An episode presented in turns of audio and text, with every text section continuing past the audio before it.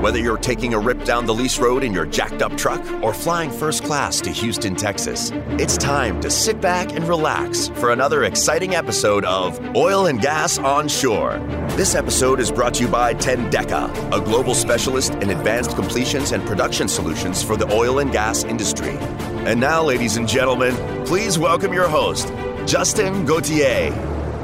Welcome to this week's episode. We're here at the Cannon with Sidd Gupta, co-founder and C E O of Nesh, energy technology evangelist, product designer and builder, and data nerd. How would you describe a lot of those? That, that's a pretty hefty role, multiple roles you have.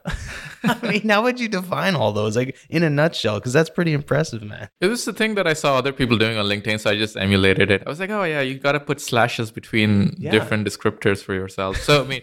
Product designer and builder, I'm a product person by heart. Okay. I want to make sure we get, like, when I was in my previous role, I was a product manager. So that's sort of where I picked up that trait and that interest. Yeah. Always been interested in playing around with data. Trying, like, when we were shopping for houses or shopping for cars or, like, trying to dispute our property taxes, I always, like, try to pull as many numbers as I can. Very cool. And tinker with it. So, engineer yeah. at heart. Nice, nice. Well, for everyone out there, Sidd holds a P E degree from both the Indian School of Mines and the University of Texas. He spent years gathering experience at places like Schlumberger and Shell, along with being a teacher's assistant for advanced petrophysics, which is pretty cool, and is now a successful entrepreneur in his own company known as Nesh. So, and that I got that from LinkedIn. So hopefully that's somewhat accurate, unless you're completely just painting a great story, because it's pretty impressive.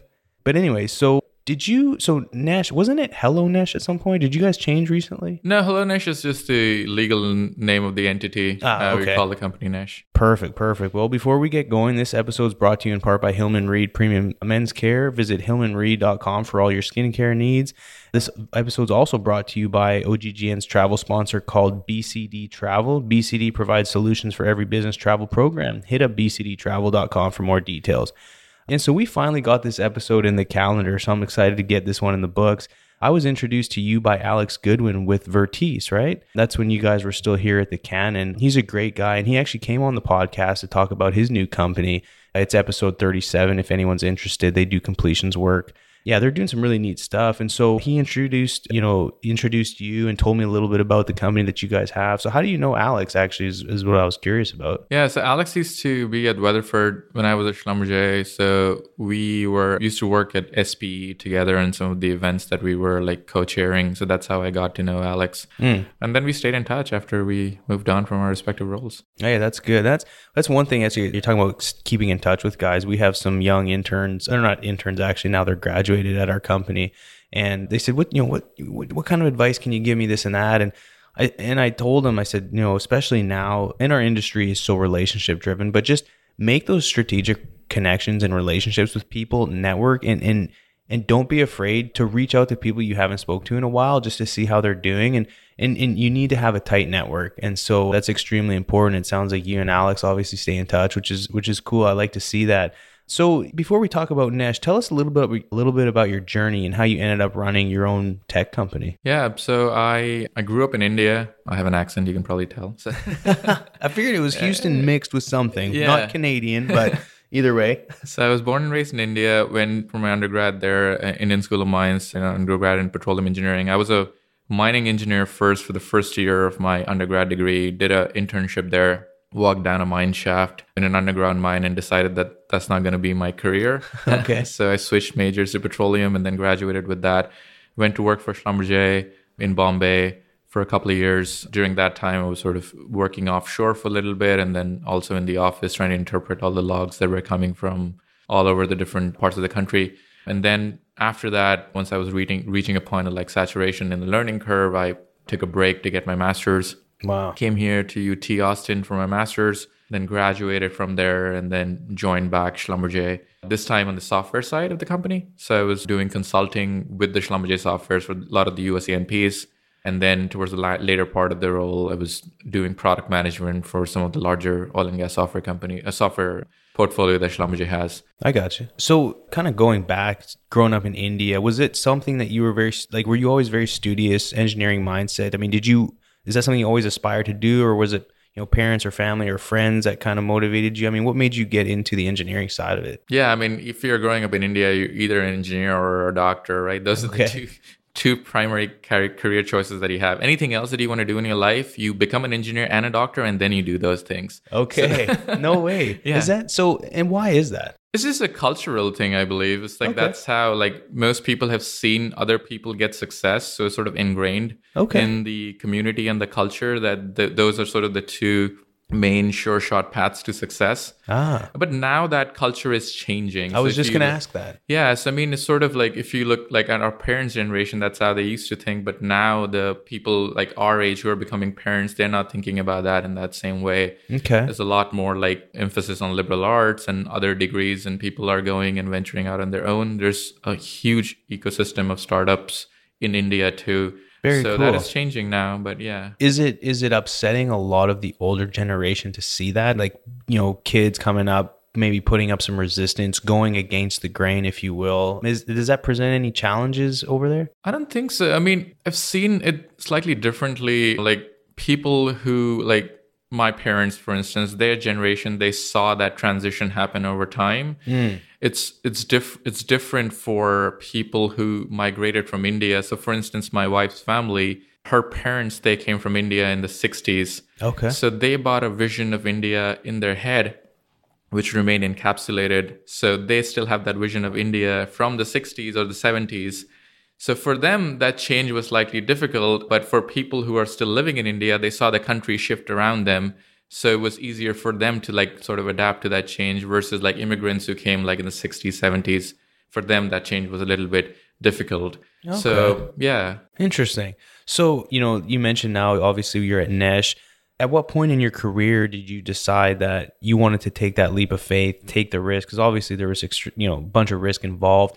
Did it come out of demand? Like, did, did you have a solution for a problem that you experienced, or, or how did you make that shift to, to commit yourself to leaving corporate America and going into the startup world? Yeah, it wasn't a it wasn't a binary thing. It wasn't like one day I wanted to do this and the next day I was doing it. It mm-hmm. was like sort of a, a a piece of dust, and there was like crystal. It started crystallizing slowly and slowly and slowly, and the idea formed. So there were a lot of things that led up to this. Just the fact that I wanted to do this was the first thing. Like, I wanted to do something on my own. Okay. And then that art idea sort of solidified over time that, yes, this is the right time to do it. Because you'll never find the right time to do it unless you take the plunge. There's always something stopping you. Mm-hmm. So trying to figure out that, yes, this is something that I'm really passionate about and I want to do this. That was the first thing. And then making yourself sort of convinced about the fact that, yes, you want to do this.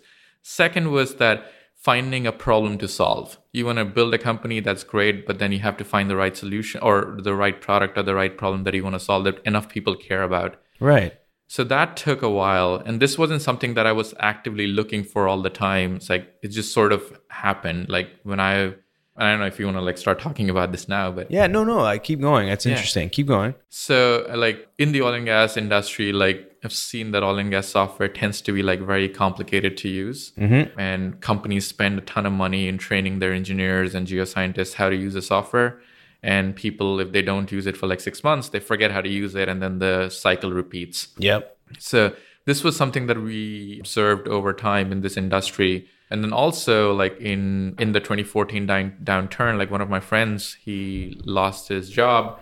He was looking to get back into the market and he couldn't get any job interviews even. So mm-hmm. I hooked him up with another friend of mine who worked at an operator, and she was looking to hire a reservoir engineer. So we connected them up and say, hey, why don't you guys talk? So long story short, he didn't and he didn't end up getting the job. But the reason they gave him for not hiring was that, hey, you're not trained on the simulator that we use in our company. We use a different reservoir simulator and you're, you're trained on the Schlumberger one, and it's not going to work out. So I found that to be a weird reason to reject someone for a technical role. But no kidding. When I thought about it more, I realized it's the same thing. It's because those softwares tend to be so hard. People often judge a person's technical capabilities based on like if they know how to use a software or not, or they know how to click a button or not. Yeah. Does the industry, have they started standardizing a lot of softwares? Because I mean, everything, everyone comes out with something that, you know, our software is better, or, you know, it gives them a competitive edge because it can do, you know, X, Y, Z more than, than something else. But I mean, eventually, do you see, and this may not be good for, you know, a company like yours, but it, does you think standardizing a lot of this stuff, is that the future? Or do you think there's going to be continue to be new softwares that companies want to bring in, or companies internally create their own? I mean, what, what are your thoughts on that? Yeah, I think there are a couple of initiatives that are happening in the industry. So I think one, I feel that data will be standardized. The data models will be standardized. Mm. So even though the softwares may not be themselves, like the U I and all of that itself is sort of disconnected from the back end, but the data models underneath will probably be standardized. There are a lot of initiatives around that, like O S D U and P P D M. Yeah. They are doing some great work around that space. In terms of the other, the other side that I see is like software becoming more and more open. So instead of having like closed architecture, just like what Apple has, instead of, but com- softwares will try to like communicate well with each other. Right. Larger O F S companies are starting to do that, where they're opening up their architecture and allowing like a lot of endpoints, public endpoints that other softwares could connect to. So that is helping ah. with like, hey, you have these two softwares in the in your team, but they can communicate with each other. Right. So your teams can do too now. I think that's extremely valuable because it, in historically, it's like deliverables from one company wouldn't could never talk to deliverables right. from another. And then there was that wall. And, and if maybe someone switched companies, they could take whatever it was, Excel spreadsheets or whatever the case. But having that that talk, I think, will certainly help grow the industry in ways that we were never even imagined. But but being, you know, the, the internal guts of it maybe being different. So now describe, I want to, to talk about Nesh because that's what we're here for, but describe Nesh, what it is and, and how you, you know, came up with, with that idea, whether it's for the name, for the concept and, and you know, kind of where you're at now. Yeah. So when we were thinking about simplifying oil and gas software, we weren't sure about the form factor. Like what should that software be like? Should it be like a dashboard tool that is easy to use? We knew it had to be easy and intuitive, but we just didn't know what form factor it'll have. So around that time was when like everyone was starting to use like Alexa in their homes and mm. Siri on their phones. All those things were becoming like very ubiquitous. So we thought, why don't we take that same form factor of a smart assistant and apply it to the enterprise? So the way I describe Nesh to people is imagine if Alexa or Siri went to school and got a degree in petroleum engineering and geoscience. Nice. Worked in the oil patch for a few years, read a lot of papers and journals. And that's how sort of the evolution of, oh, that's that's what Nesh is. Okay. The name Nesh came from, so we have an Indian god called Ganesh. Okay. He is the remover of obstacles and a source of intellect and wisdom. So that's where the Nesh comes from, that last part of Ganesh. Yeah, yeah. That's super fitting. I like that. So, you know, it's it's funny you mentioned, you know, things like Alexa and stuff like that. In, in my world, in the drilling fluids world, I always thought, and I talked to management about this, and it always kind of p- makes people smirk and say, yeah, maybe one day. But for me, or it could be any service company for that matter, but to be able to say, you know, hey, Nesh, for example, you know, what are my, what are, what's my, you know, daily margin today? What's my daily revenue? You know, what's our forecast look like for the next week or quarter or month? We've got the data, but it's, you know, compiling it, analyzing it, you know, and modeling that, or, you know, just, just things like that. So could you give an example, like, you know, for, for the scope of work that's something that Nesh would be able to provide, like say for operators or, or the type of customers that you currently deal with, give an example of how like that adds value to them. Sure. Yeah. I mean, so Nesh connects to both structured and unstructured data, and then allows users to then talk to the data instead of like trying to fight with it. Mm. The biggest challenge that we've seen that people know how, people know that there's data in their organization, but the information and the knowledge is so scattered across the whole organization that it takes a while for people to find out where that information sits. Who should I go talk to so that they know the answer? Mm. Maybe they'll be able to find it for me. This is especially challenging for like management and executives who always have to turn to the petrotechnical experts to ask them, hey, can you go find this answer for me? I'm looking for this thing. And those questions are very repetitive. It's like, to give you an example of like one one of the use case that we did for our, one of our customers, they had uh, flowback wells, wells that were flowing back in the field that were coming online, but that information wasn't sitting in any SCADA system because the wells were sort of like, they were like baby wells that were just coming online. Mm-hmm. So they weren't connected to anything in the field. So that information was just getting transmitted over emails every morning. So the vendors would send out an automated email with the flowback data attached to it, and it would land in the engineers' inboxes like every day. Yeah. And there's no way they can analyze that information when such a surge of information is coming to them every morning. Of they course. Have other emails to read. So it was just sitting in their inboxes, and the vendors were getting paid for sending the data, and there were nothing was happening with it. Hmm. So what we were tasked with was like, hey, I know we know that Nesh has the capability of like talking to the data, but could you also help us like sort of ingest that information in? So what we did we built a pipeline for them where Nesh was also getting those emails. So we added an email address into their mailing list. Yeah. And now Nesh also receives those emails in the morning. It was just adding into the C C list, and Nesh get the, gets those emails. Every morning, we just automatically open the emails, scrape it, pull the attachment information, save it to our databases. And now people can ask Nesh questions. Hey, Nesh, which wells came online in the last week? What is the flowback information for those wells?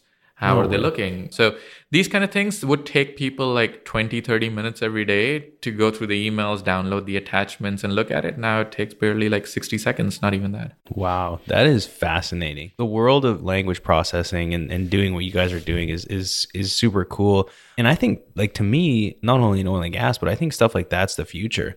Like, if I could say, hey, Siri, book me a dentist appointment next week, and that's it. It, it literally allow it to look at my calendar, see, you know, how long it takes me to drive from my office to the dentist appointment, figure out if I have any other meetings surrounding that. I mean, or, you know, I have a meeting in, in Denver next week with X Y Z operator. Book me a flight and a hotel, and, and right. I want to go for dinner with a customer at six.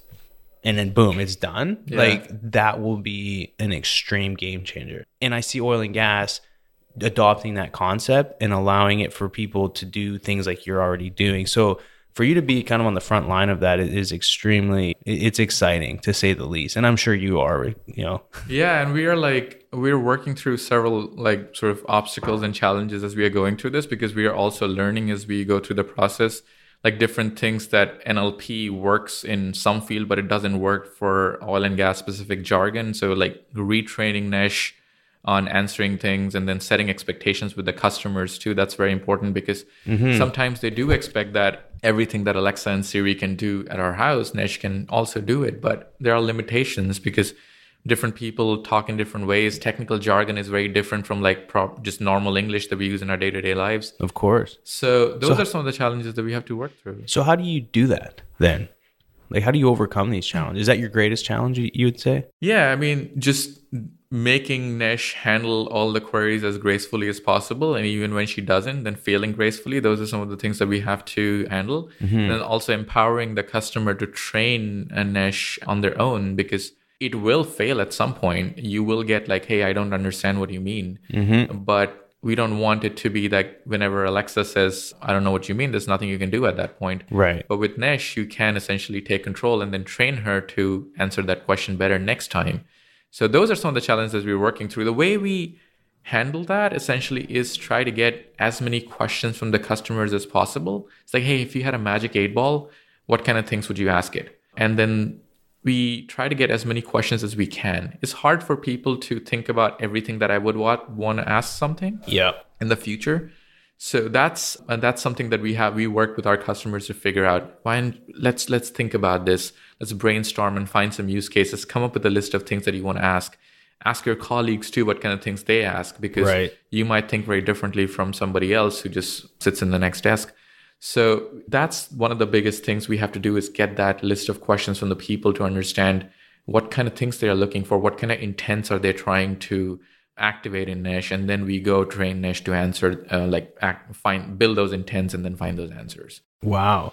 So what would you say there? Well, actually, I kind of going back to it. Is it similar to like Alexa or something, where it's like a pod or something, or like what does it look like oh, logistically? Yeah. Like, that's kind of fascinating. Yeah, but I should have probably started there. So it's it's not a physical device; it's a web application. Okay. So you go to your website. So if you are like Equinor or some other company, you'd go to like equinor dot hello nesh dot io, and then you mm. would just log on and then and then start asking questions. Okay, so typing we, or verbally? You can do both. You can type oh, or no talk, but it's through a laptop, right? It's through your browser right now. Yeah. Uh, we are also, we have on our roadmap to expose Nesh through devices like Alexa or Google Home, or even through your phones. I was I was gonna say, I would imagine in the future, phone would be extremely valuable, because if people are driving and listening to something, and all of a sudden they're like, oh, you know what, I want to, I need to know this number before I get to the office. Right. Which again, I'm sure takes mass amount of infrastructure, or however it is to be able to do that. I think is probably pretty, you know, extremely difficult, and so you're just kind of taking one step at a time. Right. But but what would you say for you the future looks like, if like if you could jump ahead ten years and, you know, capital aside, if you could have it bundled up in one package, what would Nesh look like from that point? Yeah, I mean, if you look at the way people are interacting with technology now, there's very little like mouse interaction. Like the kids who are growing up today, the ones who will be coming into the industry in a few years, mm-hmm. they don't use mouse as much. They use touch more, they use voice more. So I think that's the direction the industry is headed to in general. There'll be very less physical interaction with the devices. People will want to like just sort of touch their screens and do all the seismic interpretation by touch instead of like trying to pick things with their mouse. Yes. I think that's the direction we are headed. And sort of that's what we are counting on too, is as voice becomes more and more the way people interact with their devices and the applications, Nesh will be sort of the layer through which they do that. Interesting. So are there other people out there doing similar things, or are you? Do you know? Are you first to market for stuff like this? No, I think there are a couple of people who are in this in the field who are doing something similar. But sort of the way we see ourselves situated is at the intersection of public data and private data, mm. and also at the intersection of structured data and unstructured data. Gotcha. So that's the space where we see sort of. I mean, if we if you zoom in real close, maybe there we'll we'll find other people in this market. But that's sort of where we see ourselves situated right now. I gotcha. So, I mean, to me, this seems like most companies would want to jump on board and have this type of ability.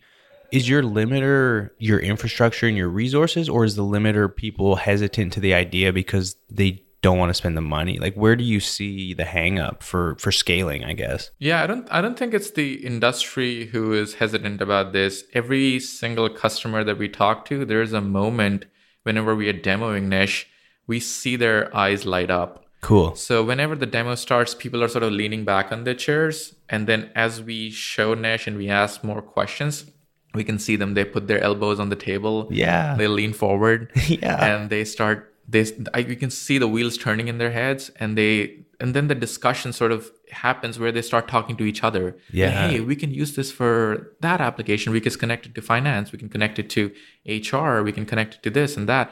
So the idea sort of like there's burstiness in the room. Mm. People start like talking about with each other, and they start they ignore the demo altogether. It's it's a very exciting thing that happens, but it's also imagine.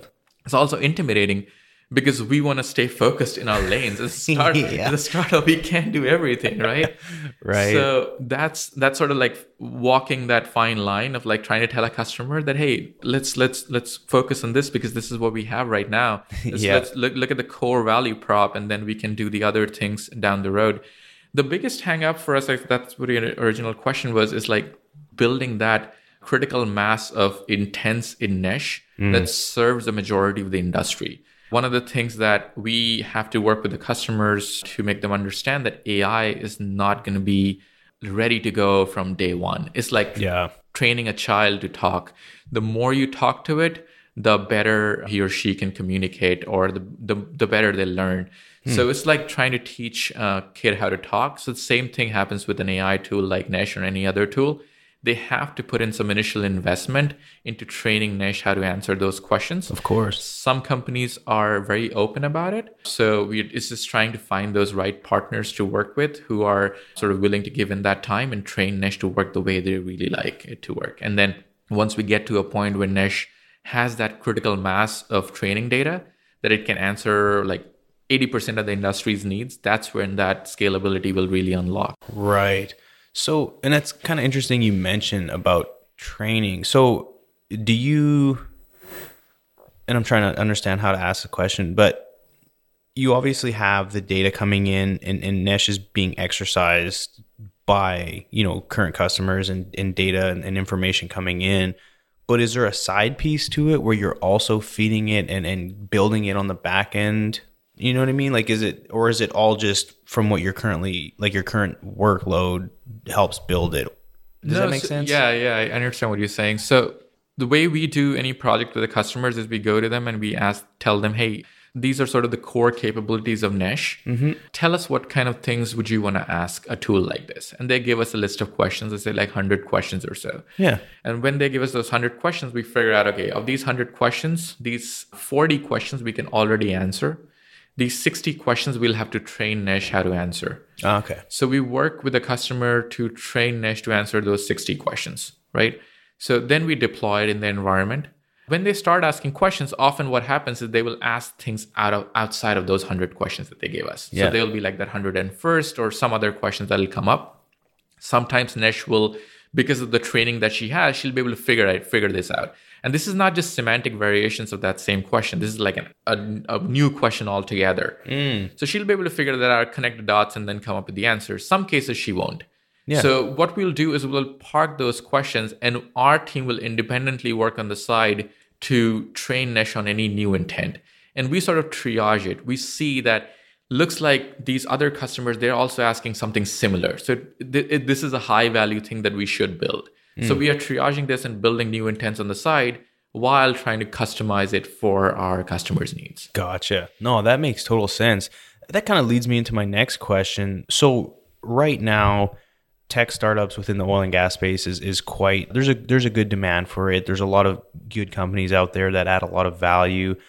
How do we as an industry attract proper talent for things like that versus people wanting to go to Silicon Valley, you know, go work for Google, Apple, Amazon, want to go move to Austin to find the new tech startup companies? So I guess two-part question, how did you find the right talent for your team? And, and how do we as an industry continue to attract good talent coming out of schools that don't want to go to California and don't want to go to other areas where predominantly the tech world is a lot sexier than it is in oil and gas? Right, right. I mean, hiring was one of the biggest challenges for us. I mean, I had always heard that growing a team is one of the biggest challenges as a startup founder we'll have. Mm-hmm. And we realized that firsthand when we started growing the team. So when we started in twenty eighteen, it was just two of us, me and my co-founder. And then right now we're eight people.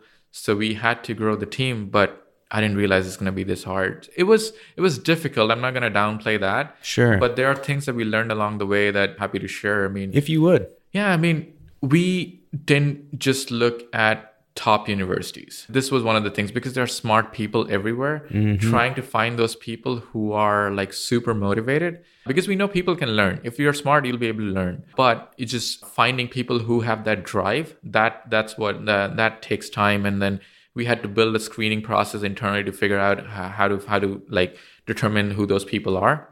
And then also we looked at, I mean, Texas has a lot of good universities like U T, Rice, U of H, A and M. Maybe I'm missing a few, but we did post to their job portals, like we told, and then we we and we tr- tried to like fine tune our job description to make it. We didn't want to sound make it sound too robotic. We wanted to yeah. sound make Nesh sound like a cool place to work. We are a fun group of people. We wanted that to come across in the job description too. So that took a little bit of tweaking and A B testing to figure out what works best, post like just traditional job outlets and stuff. Yeah. The biggest piece was like trying to make people understand what our culture is, because it's not just about oil and gas industry. It's about the microcosm of the company itself. Like, what is it that we are trying to do inside the company? So the first call that me or Seth or my co-founder, we would have was just to tell them about the company. Like, what is it we're trying to do? And how this vision is not just about what Nesh is, but about the bigger picture that we are trying to solve. Yeah. So once we sold the people on the vision of the company, then it became much easier to convince them to come work for us, because it's it's it's a two-way street, right? We are also trying to find them. They're also trying to screen us. So trying to sell them on the idea of the company. So that after that step, it became much easier to screen people. Okay. But that's sort of how we went. And then we also looked at a lot of like boot camps. So Digital Crafts, right in this building where we are, they have a great pipeline of talent coming in. So two of the people who ha- we have in our team, they came from Digital Crafts. Their background wasn't in computer science, but they are extremely good, like smart people who are performing really well in the team. So we looked outside of traditional sources. Yeah. So how do we as an industry continue to attract talent like you guys have at your company? I mean, I think the perception of the, the market should change, because oil and gas has traditionally been seen as sort of like that slow-moving creature, like a big thing that is very hard to turn. I think that perception is changing now with sort of companies changing their marketing strategy, their sort of mission statement, and the world finding out more about them. I think that's that's a path that the industry as a whole should continue on. It's like putting a positive message out there that we are doing something that is sort of bigger than the sum of the parts, right? Powering the sixty-five percent of the world is not a small feat. This industry does this. And if, if it were to go away, the entire like system would like crumble and collapse.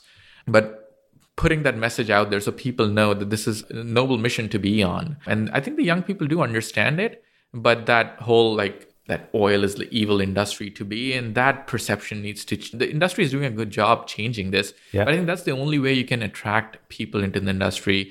It's not about like telling them, hey, you have big data, you can get to work on neural networks and deep learning. I don't think that's going to move the needle because hmm. the bigger tech companies out there, they're doing something similar, if not better. Right. It has to be the vision of what we are trying to accomplish. How we will change the world is what going to bring is going to bring the people in. Yeah. No, that's a certainly great perspective. So, how would you define the culture within Nesh?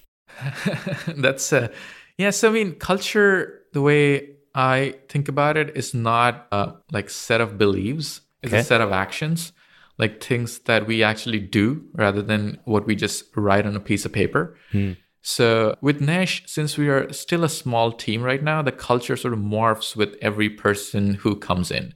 So we're not, we don't like screen a person and we tell them, hey, no, you don't fit into our culture code, so we're not going to hire you. We look for what we are missing in our company and what can that person add to it. So the culture is sort of still evolving. Yeah. But we know that what we are today, whatever we do when we are small, that thing will get amplified when we are big. Very cool. So we're trying to like sort of solidify that as quickly as we can, but yeah. It's still morphing today. It's dynamic. I mean, yeah. Even at large companies, like, you know, the company that I work with, we're about a five hundred million dollars company, and our culture from month to month changes. Leaders change their mindset, managers change their mindset, and, and it and it is constantly evolving, right? And it's, yeah, who you bring in is ultimately going to affect the culture. But if, right. you know, as leaders, if you can identify, you know, and share the vision to where people can align with it, I think that the ball continues to grow and, and it just continues to get better and better. And, you know, not having the cancers within the culture and, and being able to identify those immediately and get rid of them, because that's where, you know, things fail drastically.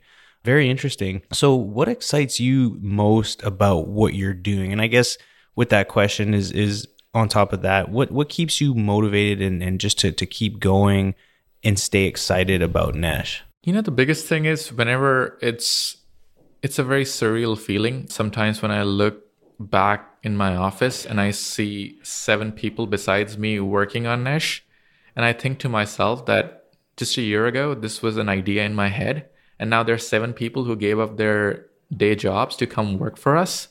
That is very humbling. Of course. So that is really what keeps me up at night. The, besides the idea itself that there are people who are working and they they have a family and they're working on this thing with me. That is what really drives me, because I know, investors and customers aside, like the team is the thing that drives me the most, that hey, these guys are behind me and we have to sort of chart that course. Wow. So we are continuously working towards that. So that's the biggest driver.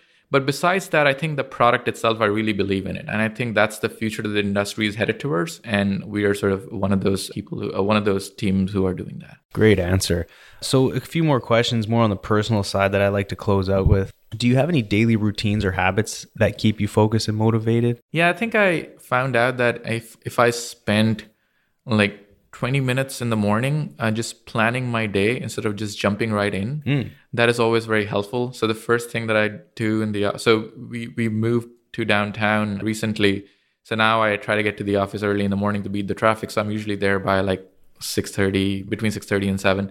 So it's, it's, it's very quiet outside. The sun hasn't risen yet. So just like trying to spend some time coming up with a list of to-dos for the day. Mm. Like, what are the things, I mean, except for the emails, that's, that's a constant barrage of it. Yeah. But what are the, what are some of the high-level tasks that I want to achieve? So that really keeps me focused. Okay. But that to-do list is sort of the things that I live by, like, from day to day. Hey, that works. I yeah. mean, everyone has their sort of their formula for success. And, and yeah, if it's list, ta- list, you know, t- you know, task lists or, you know, six cups of coffee or meditation. I mean, whatever it is, is, is everyone has their own unique set of, of routines and, and things that they do. And so, yeah, that's, that's good. And I think that's going to be my resolution for twenty twenty is to try to like do a bit more meditation. I've yeah. tried to do that, but mm-hmm. it's like you close your eyes, you see all those sparks fly.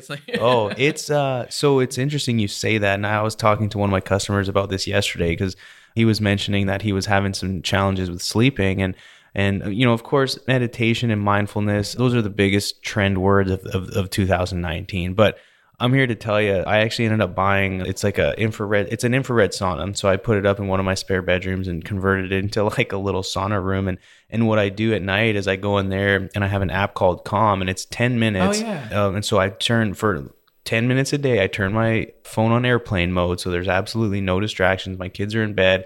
I sit in there and I listen to the Calm, and it's kind of like guided meditation yeah. with a few minutes of like a, at the very end of like, you know, the daily sort of thought. And and I think a lot of it is surrounds itself around like Buddhism, but it's not like a religious, it's more just like kind of thought provoking stuff. Sure. But it is, is it for the first couple months was extremely difficult. I would find myself fidgeting and thinking and opening my eyes and, you know, just kind of looking around. But But having that ten minutes of just blank, and now it's like a muscle. You have to train yourself to, and you don't necessarily have to be completely th- like thoughtless, but but focusing on, you know, things like breath and just just coming back to the present, it it has actually helped me significantly. And so I encourage you to to try, whether it's that or ho- however you do it. Yeah. It could be sitting on your stairs, it could be laying on the grass outside, whatever, but yeah. but finding that that moment of stillness is extremely rewarding, yeah. and so it's it's pretty interesting stuff. Yeah, I'm gonna try that. There I, you I've go. Heard, I've heard of Calm. I never gave it gave it a try. Mm-hmm. So.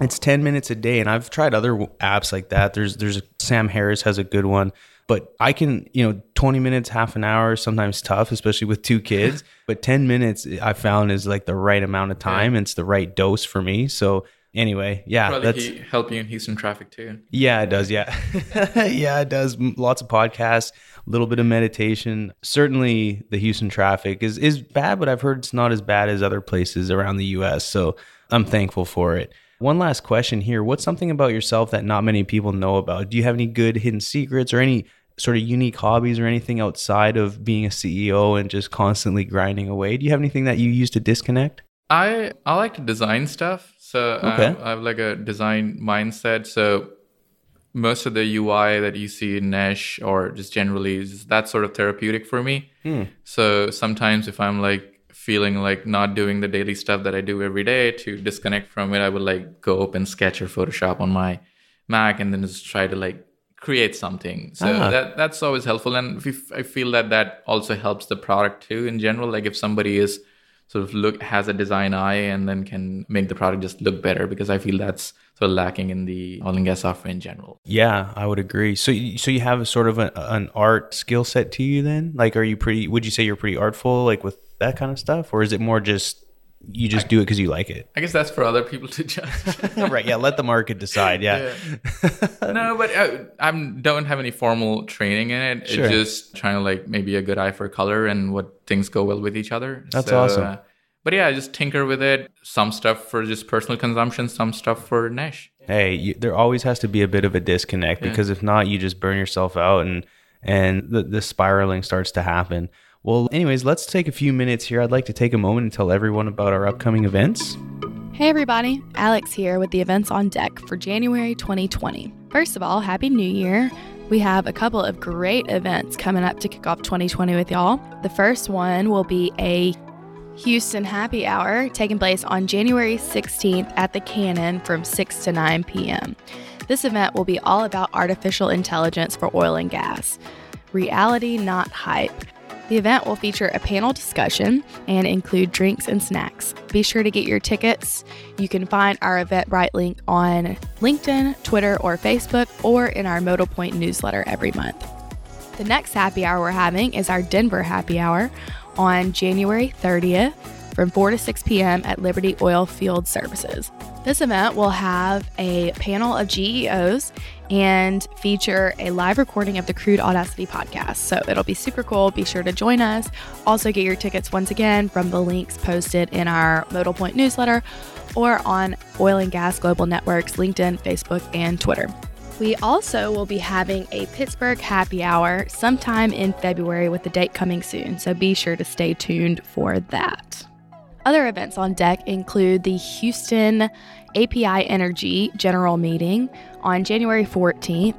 Guest speaker Eric Switzer, V P Global Services of Baker Hughes, will be discussing accelerating transformation in oil and gas. The twenty twenty Industrial Market Outlook and Networking event will be on January twenty-third in Houston. and they will be discussing the latest trends that will impact project spending in North America, including the Gulf Coast region, over the next twelve to twenty-four months. Lastly, the Wildcatters Ball will be held on February seventh, twenty twenty in Houston. This ball is the primary oil and natural gas industry fundraising event for the I P A A Educational Foundation. The proceeds will go toward funding the foundation's energy education programs. That's all for this month. Thanks for tuning in, guys, and check in next month for the events on deck for February. Great, thank you. Anyone out there in the Houston area interested in playing oil field hockey? Come join the Hack and Whack crew for some old-timer hockey. We do it every two weeks at Memorial City Mall Ice Rink. Hit me up on LinkedIn for more details. And if you're looking to get in shape over the winter, visit K T X Fit in Katy, Texas, and get a free trial by telling one of the coaches that I sent you. And if you want to support the show, please do me a huge favor and subscribe, share it, like it, and leave a review. That's the best way for organic growth for, for myself and the rest of the O G G N family and all the podcasters out there. Digital Wildcatters, I want to give them a shout out. They're good friends of mine there. They got Flipping the Barrel and the Tech Startup Podcast. Jake and Colin do a fantastic job, and the crew over there, just certainly great people. So make sure you go and listen to those guys and, and those ladies out there that are crushing it. So if people want to reach out to you, get to little, get to know a little bit more about Nesh, what's the best way to, to do that? They can go to our website, hello nesh dot io, okay, or find us on LinkedIn. Perfect. Well, I'll put the link in the show notes if that's cool, and then people can click and uh, scroll away. And yeah, thanks again for joining me today. I really enjoyed the conversation. I'm excited to see where you guys are, you know, in the future. Thank you, Justin. Thanks for having us. Have a great holiday season. Yes. And Happy New Year. Yes. Happy New Year to you too. And that's a wrap. Always remember, when the density's up and the gas is down, open the choke. Let's go to town. Thanks. Tune in next week for another captivating episode of Tendeca's Oil and Gas Onshore Podcast, a production of the Oil and Gas Global Network. Learn more at oil and gas global network dot com.